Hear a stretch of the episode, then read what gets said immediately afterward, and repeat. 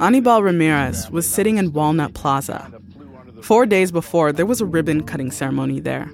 The neighbors were excited that this notoriously dangerous corner was getting a facelift. There were new palm trees, string lights, and game tables. A city councilwoman called it a nice place to just escape. That night, the boy's father, Gilberto Vasquez, answered a knock on the door.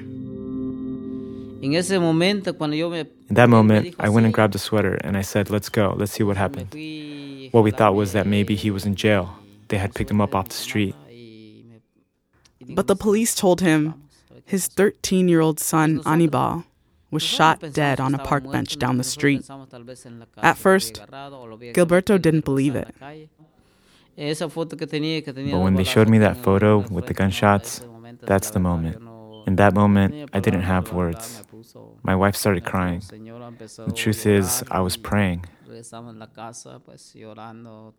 Anibal's family had moved to Oakland from Guatemala. I loved him so much. My son, when he got here, everything started out okay. He went to school, he had vacation, and over those vacations was when he started to change. We'd ask him what was going on, and sometimes he'd get mad at us.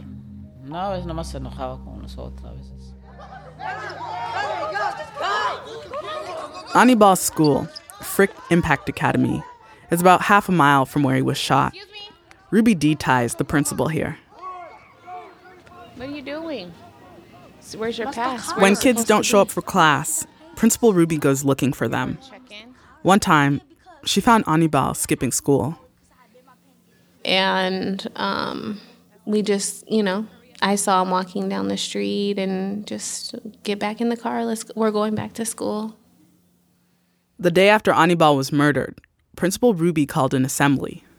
I did cry in front of my students, um, just when I was explaining to them that I love them and we're a family and we're gonna get through this together. Um, when you work in East Oakland, there is a lot of trauma that is happening on a daily basis, and our kids are coming to school with all of that.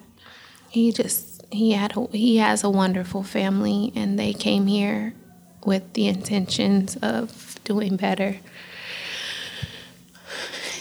And I can't imagine, you know, because you want you just want to keep kids safe.